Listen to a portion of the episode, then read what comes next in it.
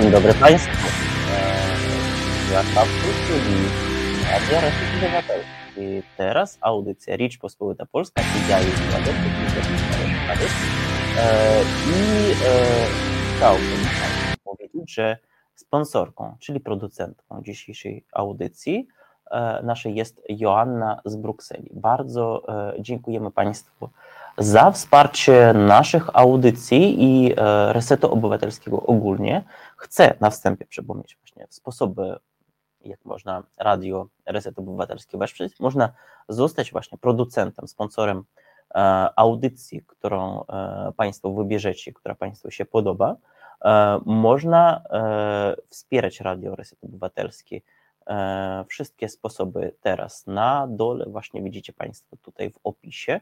E, do tej audycji. Tak samo link będzie w opisie e, w naszych e, mediach społecznościowych do tej transmisji. Możecie także Państwo właśnie te transmisje udostępniać w swoich sieciach społecznościowych, opowiadać o tym, że Radio Reset Obywatelski istnieje, o czym Radio Reset Obywatelski opowiada i o czym rozmawia. A o czym rozmawiamy dzisiaj? Dzisiaj rozmawiamy o Rosji. To jest jeden ze stałych wątków moi także audycja, ale nie tylko. E, I dzisiaj porozmawiamy, spróbujemy popatrzeć na, na dzisiejszą Rosję e, trochę w kontekście tego, że to jest państwo upadłe. Pomoże nam w tym e, Anastasja Siergiejewa, która jest szefową, nie szefową, tylko sekretarzem międzynarodowym Rady Obywatelskiej. Dzień dobry, Anastasja. Dzień dobry. E, no właśnie, zacznijmy od tego. Kilka tygodni temu, właśnie przed takim Wielkanocem Władimira Putina, czyli e, dniem Paradą Zwycięstwa, widzieliśmy ostrzał, e, atak dronów na Kreml i co by tam, jakie wersje są rzucane, nie możemy żadnej z tej wersji potwierdzić. Jedyne co widzimy, że Kreml był tym wydarzeniem, mocno e, wstrząśnięty. Nie wiem, czy dobrze teraz e, wyra wyrażam, komentuję właśnie, komentuję to wydarzenie, natomiast e, pytam to w kontekście tego, w kontekście właśnie naszej rozmowy o Rosji jako państwie upadłym. Od 20 lat, od ponad 20 lat Władimir Putin zbudował taki system w Rosji, który de facto trzyma się na tych wieżach Kremla. E, to, co jest poza wieżami Kremla, ta cała wielka, ogromna Rosja, którą, którą widzimy na państwie, była coraz, coraz bardziej e, eliminowana. No właśnie od tego zacznijmy. Jak właśnie e, doszło do tego, że Rosja stała się państwem upadłym? No, tu trzeba przypomnieć, przypomnieć jak wszystko się zaczynało. W ogóle, kiedy Federacja Rosyjska powstała jako państwo. Czyli 91 rok. Tak, pamiętamy, że tak, no ogólnie przy tym i w tym systemie rządzącymi zostawali ludzie, którzy no właśnie byli przy władzy do tego tak, do tego czasu. Mam na myśli nie, nie przede wszystkim tych, kto był w obwodach, kto był w regionach. Region, tak, obwodów, w, no i nie tylko w rządach, ale też tam, nie wiem, tam administracja, dyrektory, dyrektor tam, nie wiem, tam jakiegoś zakładu państwowego w obwodzie i tak dalej. Czyli tak, tak zwani czerwoni dyrektorzy. Tak, właśnie nawet takie przyzwiska byli, były, pamiętamy z tych czasów. No i do tego też pamiętamy, że tak ogólnie cały ten system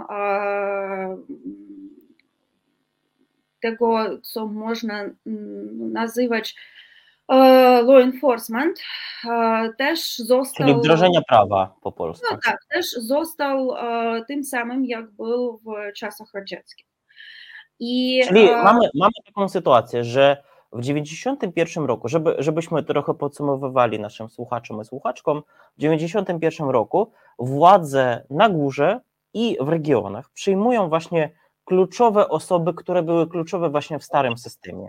między innymi czerwoni dyrektorzy. I tutaj a propos, jeśli chodzi o ostatnie informacje, może Państwo słyszeliście, w Ukrainie też to był znany system.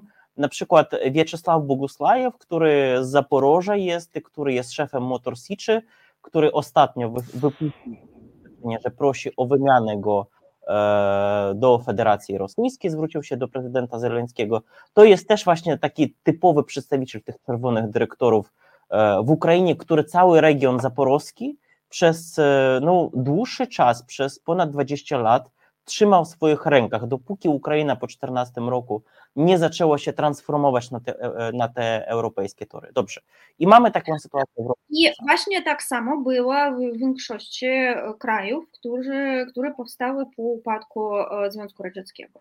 To może być wykluczeniem, możemy tak widzimy, że to kraje bałtyckie, ale kraje bałtyckie od razu, tak no, można powiedzieć, przeszli drogą europejską i właśnie otrzymywali e, cały czas wsparcie i e, wsparcie w, właśnie w tym, w jaki sposób budować nowy system od, Euro, od Europy, od Stanów i od razu cała ekipa radziecka, tak powiem, stąd no tak upłynęło, tak? tak można powiedzieć. No nie do końca, bo pamiętamy, pamiętamy, że w Litwie bardzo szybko rządy, tak samo jak w Polsce zresztą, postkomuniści przyjęli też te rządy, tak? Brazauskas przyjął te rządy, tylko chodzi o to, że w tych krajach postkomuniści to zupełnie inni ludzie byli niż e, w tak. Rosji, czy zresztą też w Ukrainie. Tak, nie oznacza to, że tam przez jakiś czas e, w, w krajach bałtyckich, w Polsce, tam w, w tym e, tak obszarze tego, tych zmian też był taki moment resentymentu, tak, w jakimś tam formacie, ale ogólnie Raczej system, reformami. Tak, ale, ale system rządzący, tak, ludzie, którzy, którzy w tym systemie pracowali, oni w całości budowali nowe, nowe kraje, tak, nowe, nowe państwowość в Росії, в Україні, в Білорусі, в, в innych, tam w Kazachstanie, w tych krajach tego niestety nie było. Tak? Niestety u nas wszystkich była taka no, taka częściowa zmiana pokoleń, generacji, tak? I ta częściowa zmiana przechodziła powoli no, w ciągu tych 20-30 lat. W starym systemie, tak? Tak, tak, tak, jak mówi się na przykład od, o krajach e, Azji Centralnej, że to są nations by accident, czyli państwo to powstałe trochę w takim przypadkowości, w takim, w takim, w takim przypadku, gdzie to właśnie... Te, okazało, tak. Tak.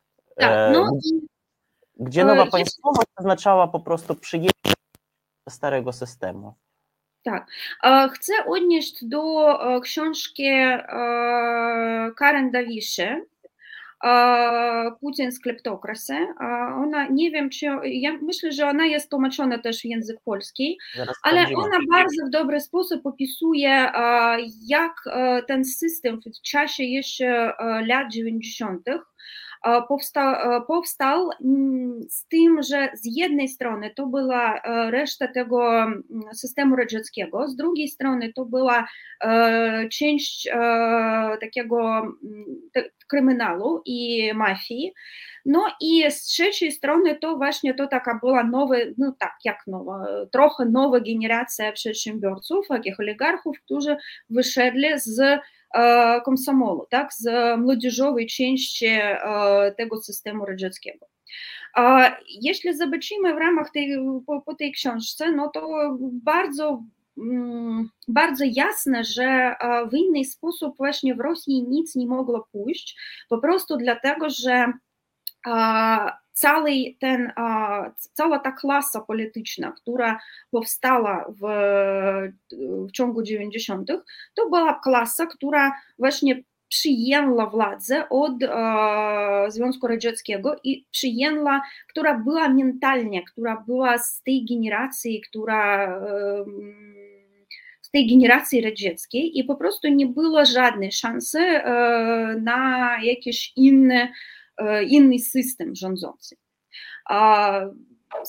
kraje europejskie, w ogóle ten Zachód, który, o którym tak często mówią w Rosji, po prostu przyjął taki, ten system, że mamy jakąś tam partnerstwo zewnętrzne, ale nie dążymy tak no, w całości, co tam dzieje się w środku. Nie ingerujemy.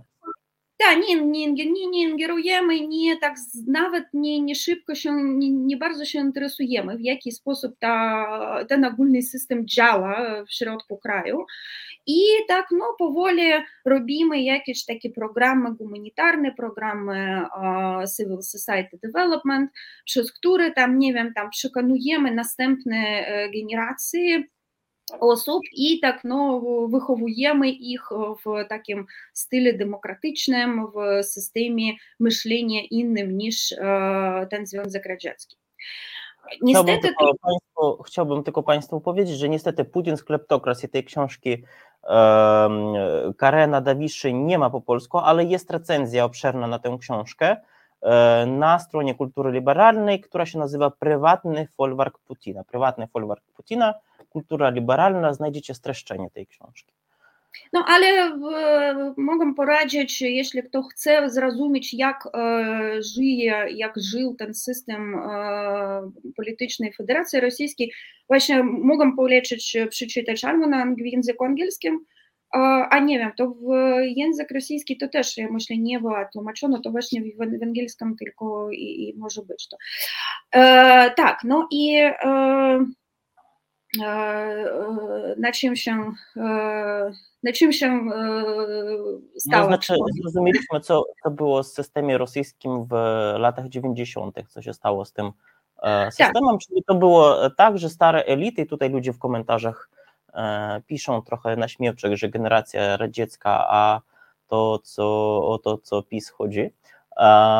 Natomiast jeśli mm, idziemy dalej, tak, no właśnie tak. I tutaj jest tak właśnie może być ta różnica pomiędzy i, i, i Rosją, Rosją i Ukrainą też, tak, pomiędzy Rosją i Polską na przykład i innymi krajami. Bo z jednej strony Rosja nie jest, no pamiętamy, że Rosja jest federacją i od początku była federacją bardzo różnych e, obwodów, narodów, e, części, które e, no tak ogólnie trudno się połączyć nawzajem, bo takiego konstruktu sztucznego nie ma. Tak, I już tam wcześniej rozmawialiśmy z Tobą o tym, co to znaczy ta, tak, rosyjska, jak ona brzmi w języku rosyjskim, i że przez nią tak, była taka próba połączyć różne narody, połączyć różne. Czyli nie tylko system polityczny i system gospodarczy był sowiecki, tylko tak. właśnie mówisz o tym, że nawet ten system tożsamości rosyjskiej Też pozostał, został, pozostał sowiecki i to było tak, że Czeczeni muzułmanie kleili się z Buriatami, um, buddystami poprzez właśnie tych ludzi sowieckich, rosyjsko-sowieckich, nie wiadomo nie wiadomo jakich, którzy właśnie w jakiś e, zapomniany dzięki stalinowskim represjom lat 30. sposób e, zapomnieli o swoich tożsamościach po trochu i tak się skleili w taki jedyny sowiecki, a później rosyjski naród. Tak, to jedna część, druga część jest tym, że da, no i właśnie jeśli chodzi o tym, jak wyglądają, wyglądają te obwody na całej Republiki Nacjonalnej, to są bardzo różne obszary, tak, bardzo różne kulturalne, historyczne, geograficzne, a z, w każdym no, trochę sensie... Imperium Rosyjskie, tylko że Imperium Rosyjskie miało miało jednak gradację, tak, w jaki sposób zarządzało Samarkandem, a w jaki sposób zarządzało Królestwem Polskim, tak? No tu też jakieś tam trochę są różnice, jest, mamy tam w konstytucji różne, e, różne systemy tam republiki, e, miasta, tam jako federa, e, obwód federacji, federacji, tam nie wiem, obwody, kraje, kraje albo regiony, albo tam coś jeszcze. Ale niestety to cały czas cały system, który tam nowy powoli się budował tak na, tych, na tej podstawie radzieckiej, on budował się od jednego centrum, od Moskwy i właśnie miał przede wszystkim na myśli, żeby w każdy sposób zrobić coś, coś takiego no, jedynego, tak? Żeby tam każdy, wszystkie obwody były podobne do siebie, tak? Żeby Czyli wszystkie... System, taki, system kleptokratyczny dąży do e, unitarności, takie ujednolicenia wszystkiego, bo tak łatwiej zarządzać. Uniwersalności każdego, każdej części. To dodatkowo wzbudziło no, nie tylko takie rzeczy, że z jednej strony coś, coś jest zrobione w strefie takiej oficjalnej, według ustawy, według systemu, a z drugiej strony są różne tradycje, różne systemy komunikacji, reputacji, które w każdym tych, z tych obwodów są różne.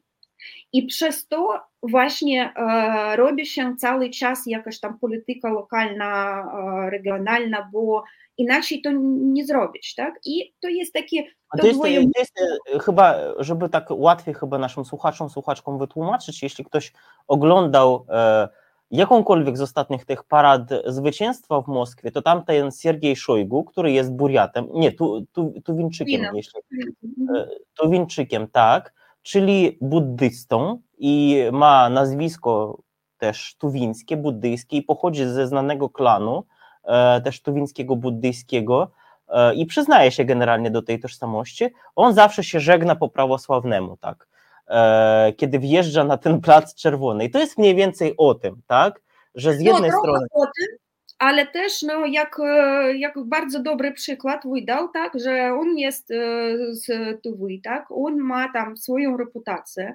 Oczywiście, że Tuwa, Tuwa jako obwód, jako system wewnętrzny rządzi się w inny sposób niż na przykład Nowosibirsk albo Krasnojarsk, który też Szczególnie, tam... że Tuwa dość, dość późno, dość późno stała się ta, ten region częścią Rosji, chyba w 40 piątym, jeśli się nie mylę, w jakiejś unii personalnej.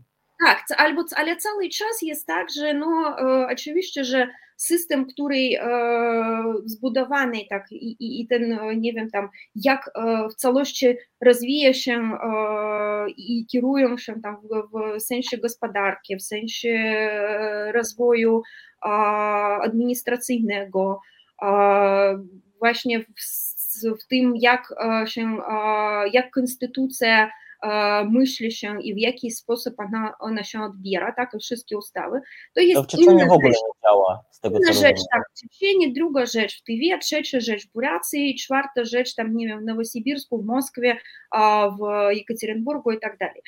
I to nie znaczy, że tam, nie wiem, w Czeczeniu to wszystko gorzej niż w Nowosibirsku. To w ogóle w inny sposób to jest, tak? I e,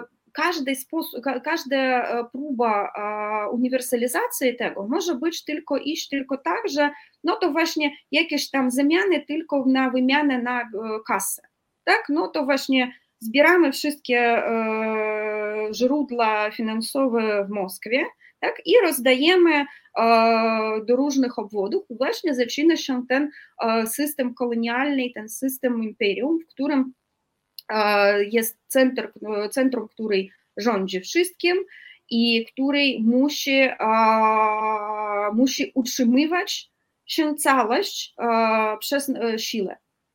No właśnie Tomasz Szyndralewicz e, przed chwilą napisał komentarz, którym e, dość chyba trafnie mówi, że mimikra pozwala przeżyć w niesprzyjającym środowisku. I skoro już przeszliśmy do tego układu imperialnego, to właśnie do tego komentarza mam takie pytanie, do ciebie adresuję go.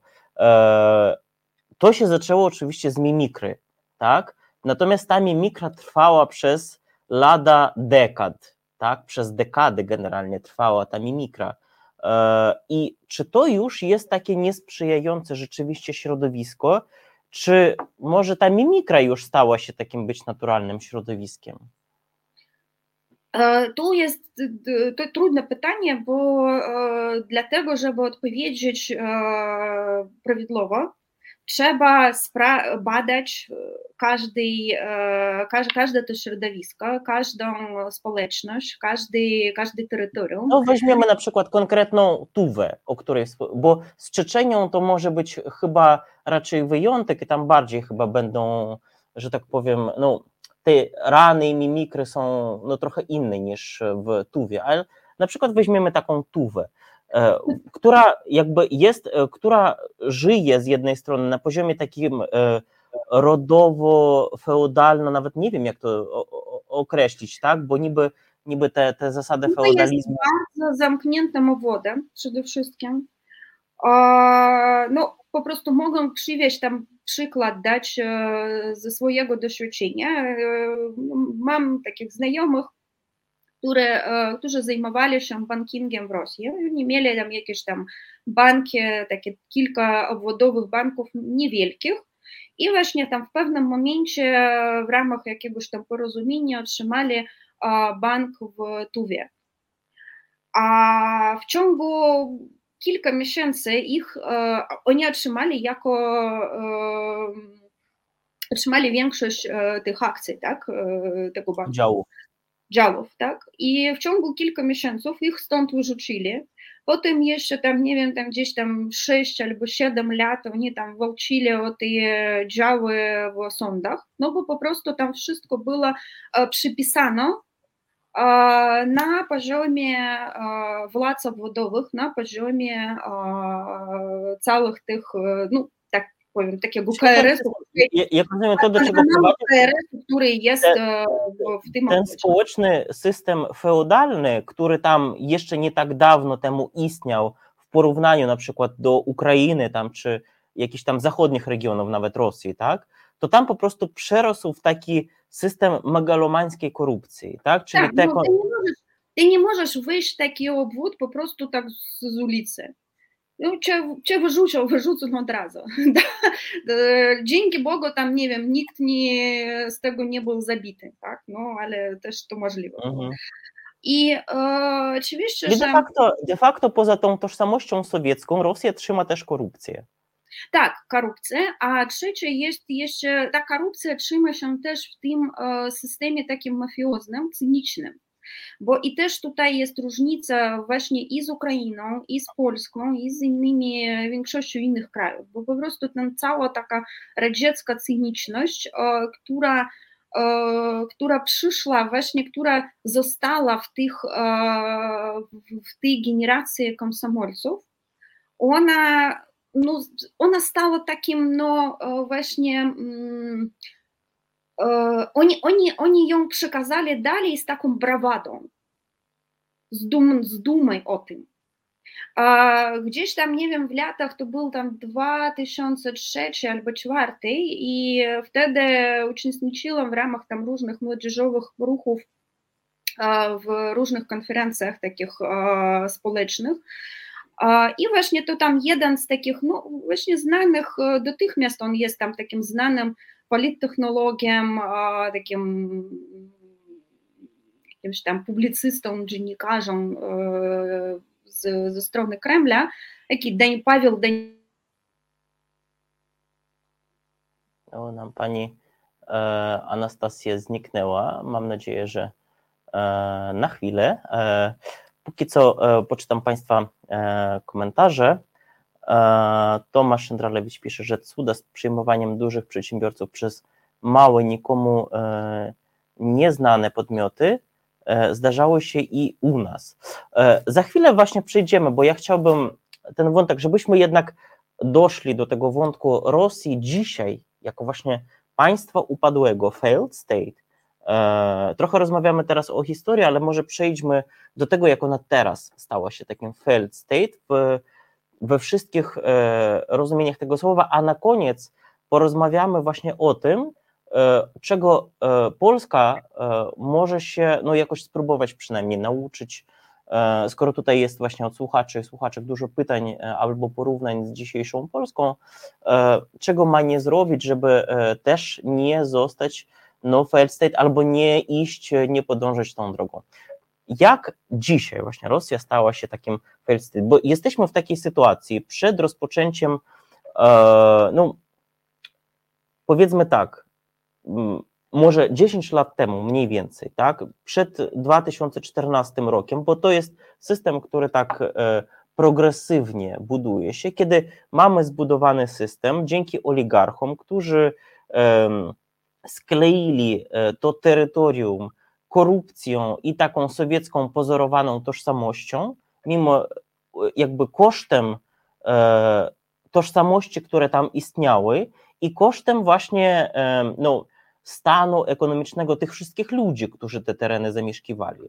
E, jesteśmy w sytuacji, kiedy e, zamiast dalej się bogacić, Putin rozpoczyna e, absolutnie irracjonalną w sensie gospodarczym i prawdopodobnie tak samo tożsamościowym inwazję na Ukrainę na pełną skalę. I Rosja w tym momencie, jak rozumiem w Twojej teorii, staje się takim failed state. Dlaczego? No tu jest tak też, nie, jak, jak mówię, tak, że to wszystko szedło tak długo i nie można nawet tak, no nie wiem, znaleźć tego pewnego momentu, od kiedy ta droga stała już bez, bez, bez innych opcji, tak? No niektórzy mówią, że to jest zmiana konstytucji w 20 roku. Raczej może być tak, albo może być nawet 24 lutego zeszłego roku bo no, cały czas tak no, większość ludzi myślała i, i myśli, ja myślę, tak widzę, że teraz też wiele myślą, że można to w jakiś sposób poprawić. Można tam zmienić konstytucję, zmienić nawet konstytucję, nie trzeba zmienić jej, po prostu trzeba jej trzymać się, tak. Można zmienić tam, nie wiem, ustawy jakieś tam, odmówić tam, nie wiem, tak,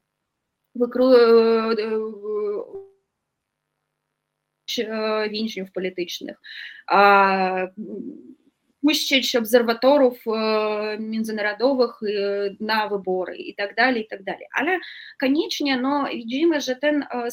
całości jest po prostu otruty. I otruty jest od samego początku. I e, właśnie, no jak się stało, że e, zostało fail state? No przede wszystkim po 24 lutym i po tym, jak e, ten blitzkrieg się nie udał i jak tam, nie wiem, w ciągu trzech, pięciu dni Kijów nie został poddany i nie został częścią Federacji Rosyjskiej, a to właśnie powstało szczególnie po tym, moim zdaniem, że w Ukrainie ten, ten, ten, ta klasa polityczna postradziecka już nie ma tej władzy, jaką miała jeszcze tam, nie wiem, 8-10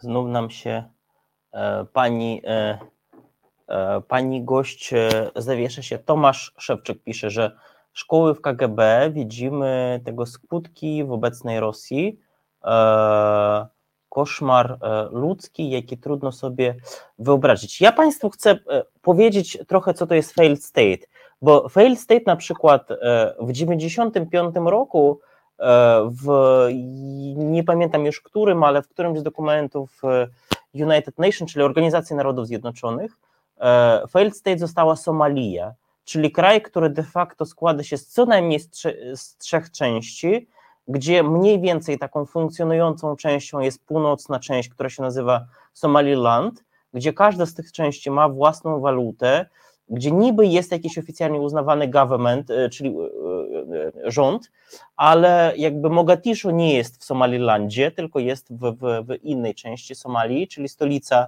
oficjalnie uznawana tego państwa. No i jakoś niby jest narysowana ta granica w rogu Afryki, Somalii, ale jakby tam po prostu istnieją zupełnie inne byty, które zupełnie osobno właśnie od społeczności międzynarodowej żyją, od e, prawa międzynarodowego, rządzą się swoimi własnymi e, takimi tymczasowymi regułami, których nikt nie uznaje poza tymi ludźmi, którzy zamierzają to uznawać. E, I trochę, trochę się tym klei. I jakoś już od 30 lat no, ten stan w Somalii po wojnie domowej istnieje. Właśnie rozmawiamy w takich kategoriach. Jakie są cechy teraz tak. tego, Rosja jest właśnie takim państwem upadłym? Jedna e, z najgłówniejszych cech e, państwa upadłego to jest to, że państwo, instytuty państwowe nie, trzymu, nie mogą trzymać monopol na siłę. To właśnie państwowe instytucje nie działają, a działają jednocześnie jakieś inne systemy prywatne albo tam, nie wiem, należące do jakichś tam grup osób i oni rządzą po prostu siłą. To, co widzimy od zeszłego roku, to te prywatne wojenne kompanie i z których to, najsłynniejsza że... jest prywatna armia Wagnera, Jewgenia Prigorzyna, ale tak. już nie tylko, już są armie konkurencyjne. Tak, e, najpierw kilka armii jest takich prywatnych przy nawet, e, tak powiem, przy armii państwowej. To znaczy kilka e, tam jakichś paramilitarnych struktur prywatnych, oni są w związku z e, jednostkami e, armii i oni działają w różnych jest batalion Rusicz na przykład, z tego co pamiętam. Druga jest rzecz, ciągle widzimy od, nie wiem, od jesieni, że powstają e, armie, kampanii wojenne w ramach Gazpromu, w ramach Rosniefti i innych takich różnych monstrów naftowych, tak i gazowych. Widzimy też Kadyrowa i jego gwardię, która też nie jest częścią, no tak formalnie jest, może być tak zapisana jako armia państwowa, ale w całości widzimy, jak ona się działa i że to tam nie ma żadnego wpływu od Moskwy, a jest tylko rząd Kadyrowa. Kilka takich batalionów powstają na poziomie też obwodów i i oni organizowane są w ramach tego, że jakieś tam, nie wiem, tam gubernator albo tam gubernator i kilka taki system też takiej kampanii wojennej, która jest takim przedstawicielstwem wojennym tego obwodu. Na przykład obwód moskiewski, oni tam z jakiejś tam prywatnej znaczy, kompanii. Jest jednostka z Tatarstanu, tego co, co pamiętam, która właśnie tak, w, ostatnio, po, w ostatnich dniach po ukraińskim natarciu prawie w całości była zniszczona w Bachmucie. I tak. to była taka słynna jednostka, która przez prezydenta Tatarstana była zbierana.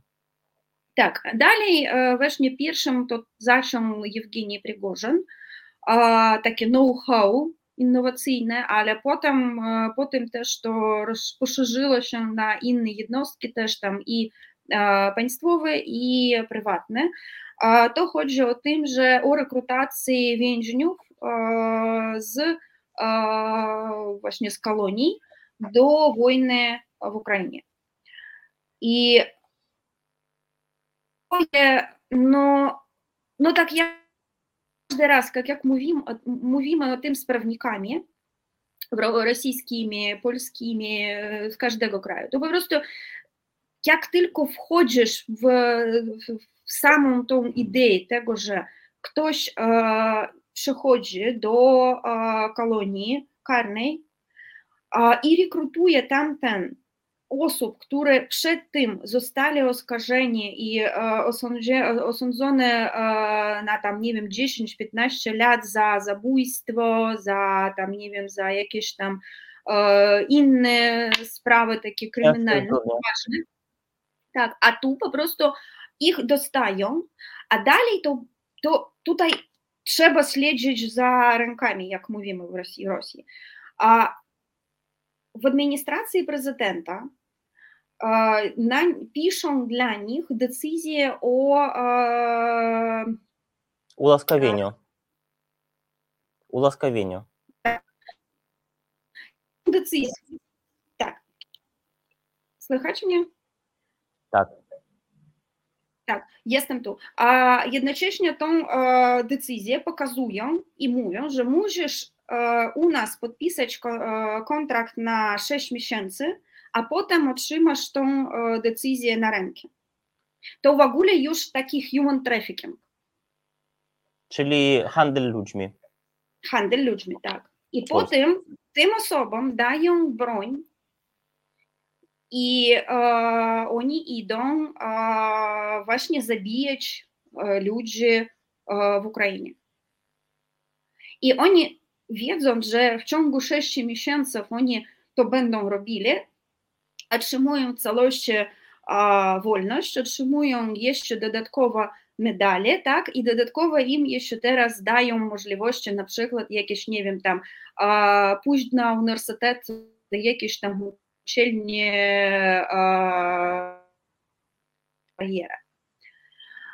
W ten w ten, w ten cały proces są włączeni nie tylko tam Prigozhin, Wagner i jakieś tam inne kierowniki takich prywatnych kompanii, ale oczywiście administracja prezydenta razem z prezydentem, który podpisuje te decyzje o łaskawieniu, system prokuratury generalnej, system FSIN tak zwany, to jest... Czyli nadzorcy nad koloniami karnymi. Federalne агентство, tak, Federalna Agencja исполнения, реализации realizacji egzekwowania kary po polsku. Federalna tak, Agencja Egzekwowania Kary. Tak, która, ta, I właśnie dalej to idzie tam, nie wiem, tam dyrektor każdej kolonii, administracja każdej kolonii w to jest włączona. Jakieś tam regionalne obwodowe władze, które organizują przyjazd, wyjazd tego. A dalej to jeśli ktoś tam z nich zaginął, widzimy cały czas jakieś tam kłótnie na temat, jak ich tam pochować i jak tam albo w Belgrodzie, albo w Rostowie tam gubernator walczy o to, żeby nie dawać im miejsca, czy dawać im miejsce i tak dalej. A dalej to tam jakieś, nie wiem, tam machinacje, manipulacje z dokumentami, paszportami, adresami i tak dalej. I to już taka gromada ludzi, tak po, w ramach takich inwestygacji. Dziennikarstwa śledczego. Ze źródeł, tak, dziennikarstwa śledczego mamy gdzieś około 50 tysięcy albo 60 tysięcy osób, które, którzy zostali zrekrutowani z kolonii karnych i pojechali do Ukrainy. Czyli, żeby zrobić takie podsumowanie, Czyli, żeby zrobić podsumowanie, mamy 50 tysięcy osób, którzy właśnie nielegalnie pod każdym względem, nawet w świetle obowiązującego w Rosji prawa i konstytucji, która też została zmieniona, e, są wysłani e, do Ukrainy. E, dlaczego to jest ważne? Dlatego, że żeby tych ludzi zrekrutować, to kolejne kilkadziesiąt, a może nawet kilkaset tysięcy ludzi jest w to zaangażowanych.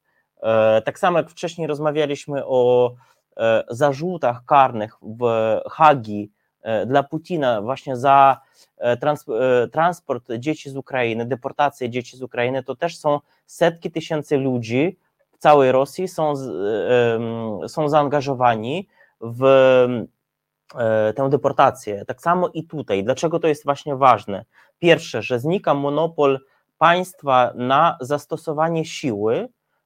Teraz to już jest roz E, rozłożone no, w, różnych, w różnych jednostkach i coraz głośniej brzmi ta krytyka Prigorzyna, coraz bardziej niecenzuralna, agresywna e, w stronę e, już wprost Putinowi on grozi.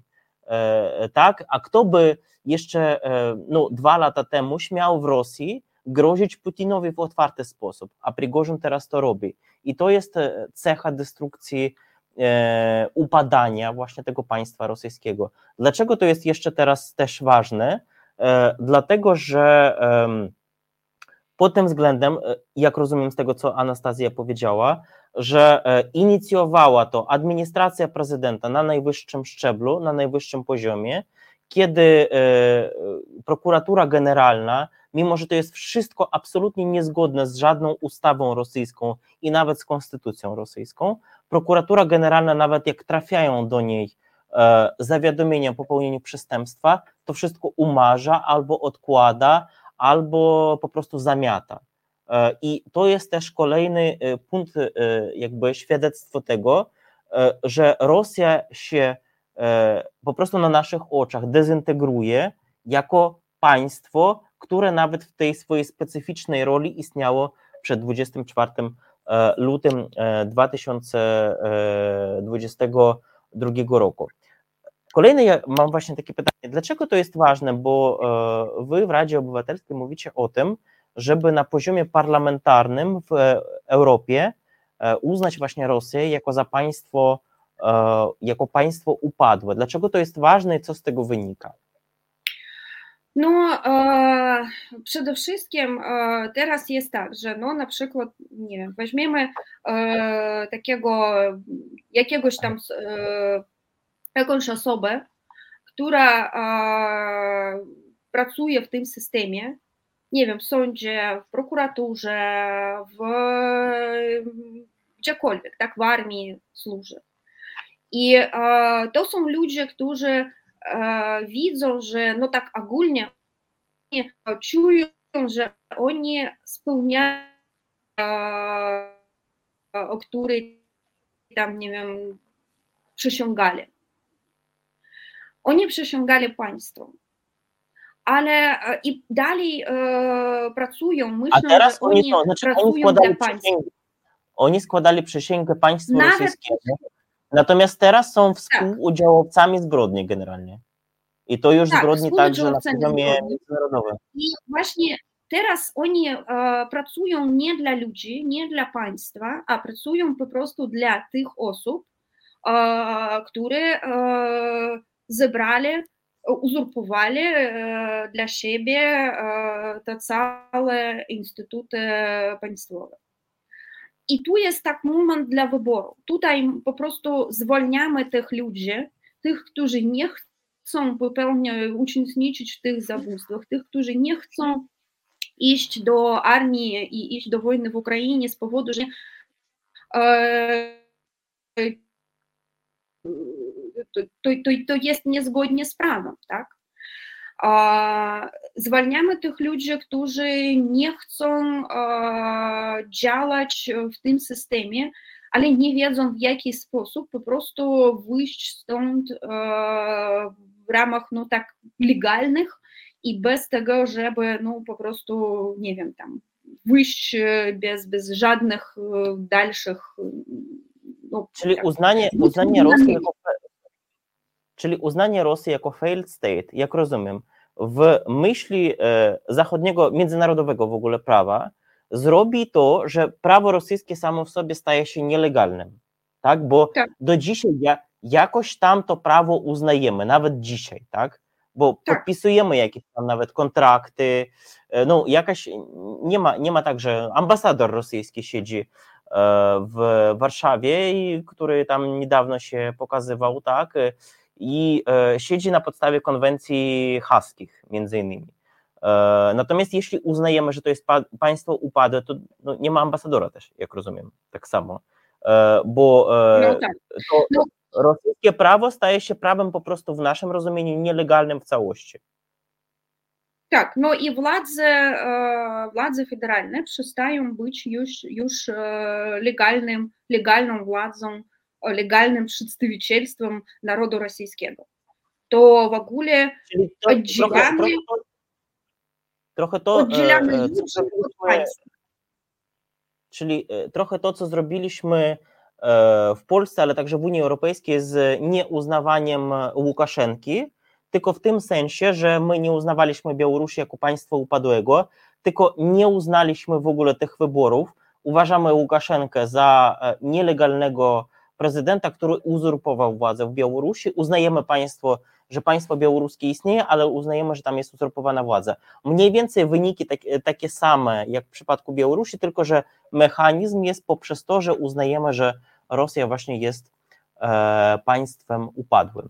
Ja tutaj mam e, dużo komentarzy, mamy e, no, trochę mało czasu, ale chciałbym, jeśli możemy trochę na koniec e, porozmawiać o tym, że no, Polska także e, na poziomie Brukseli e, ma zarzuty za łamanie konstytucji e, i jakby chciałbym porozmawiać, e, jak nie zostać państwem upadłym, co trzeba robić, żeby, no, żeby właśnie nie wkroczyć na tę e, no, bardzo niebezpieczną ścieżkę. No, moim zdaniem Polsce nie ma takiego zagrożenia, dopóki nie jest władza uzurpowana przez jakąś grupę, która, która chce władzę, dlatego że to jest jedyny wolności. To jak było w Rosji, tak? No właśnie, jeśli by gdzieś tam, nie wiem, jeszcze w 2003-2005 Putin i Putin nie był, nie został, nie, nie, był, nie utrzymywał władzy, no to po prostu całe tam przestępstwa, które, które popełniali, no, wyszedliby na jaw, tak? I dlatego trzymał się więcej i więcej, kupował, nie wiem, tam straszył, zabijał i szedł tą drogą. Dla Polski, no ja myślę, że w Polsce nie ma takiego, takiego cynizmu wśród ludzi, w tym wśród ludzi rządzących, w tym wśród elit politycznych i tu jest tylko raczej zmiana, częściowa zmiana generacji, częściowa zmiana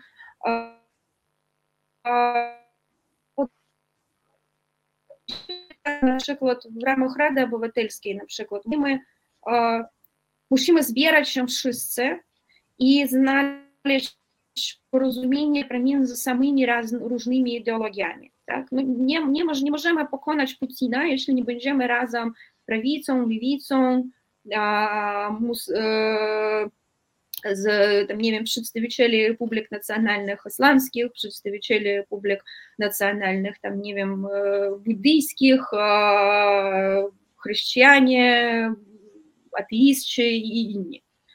Tylko razem, tylko wszyscy możemy pokonać, możemy zbudować siłę, która będzie w stanie znieść tą mafię, która jest teraz w środku.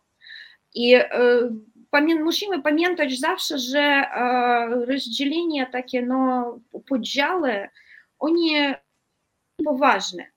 Poważne być, mieć swoją tożsamość, mieć swoją ideologię, ale z drugiej strony zawsze musimy pamiętać, że w pewnym czasie e, mieszkamy razem e, na jednym terytorium i musimy znaleźć e, jakiś kompromis, musimy znaleźć to, co nas łączy i tylko w taki sposób możemy zostawać całym państwem, nie być rozdzielanym, nie być rozdzielonym, nie być oszust, nie wiem, o, o, sprzedanym do kogoś i tak dalej.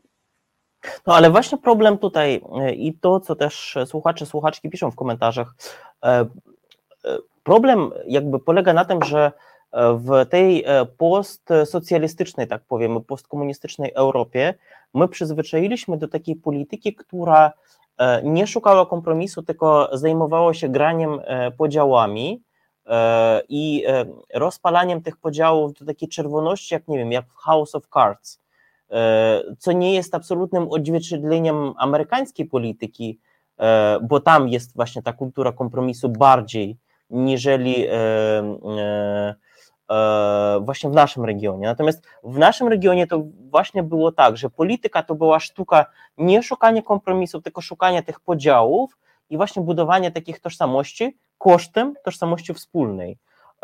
Jak tę wspólną właśnie tożsamość budować?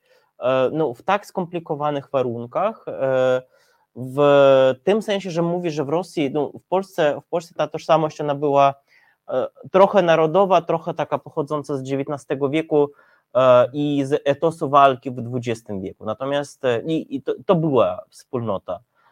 Natomiast dla Rosji, to co mówisz, tam jedyna ta tożsamość, która sklejała to państwo, to była tożsamość homo sovieticus i co, jak w ogóle e, szukać tych kompromisów, kiedy no, nie, ma, nie ma nawet wspólnej tożsamości?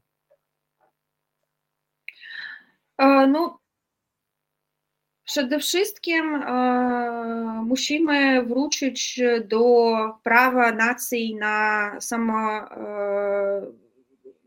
samostanowienie. Na samostanowienie nie, nie może być tak, że no bo samostanowienie nie jest zawsze tam, nie wiem, walka o niezależność, tak, tylko o to, żeby zrozumieć, że to jest nasza, nasza ziemia, tak? to jest nasza, nasz kraj, to jest nasza odpowiedzialność za to, w jaki sposób się rozwijamy. I druga rzecz, która też jest poważna, to jest właśnie samorządność. Teraz nie mamy tej samorządności w ogóle. Wiem, że tam, nie wiem, część opozycjonistów rosyjskich proponują jakieś tam, nie wiem, próbę nową, która będzie trochę więcej samorządna, ale zostanie jako tam cały, cała całością taką bez żadnych tam, nie wiem, zmian i podejść. Naszym zdaniem przede wszystkim trzeba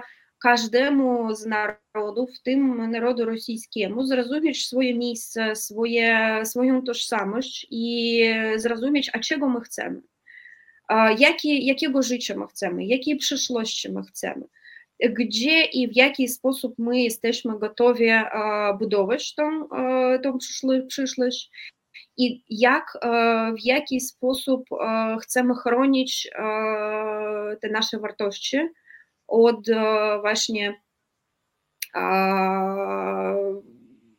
jakiejś tam od korupcji, od kłamstwa, od wszystkiego tego, czego teraz widzimy widzimy teraz w Federacji Rosyjskiej. No i tak albo inaczej w ramach tej wojny, wybierając ten sposób życia, który wybraliśmy, a Rada Obywatelska jest taką organizacją, grup, zgrupowaniem osób i społeczności, które widzą przyszłość widzą możliwość pokonania Putina poprzez poprzez ruch budowania armii, budowanie ruchu wojennego, poprzez współpracę razem z Ukrainą, my możemy zbudować nie tylko armię, ale też tą nową klasę polityczną, która będzie miała wystarczająca odpowiedzialność za to, co i jak będzie wyglądała Rosja w przyszłości. Teraz to już robimy.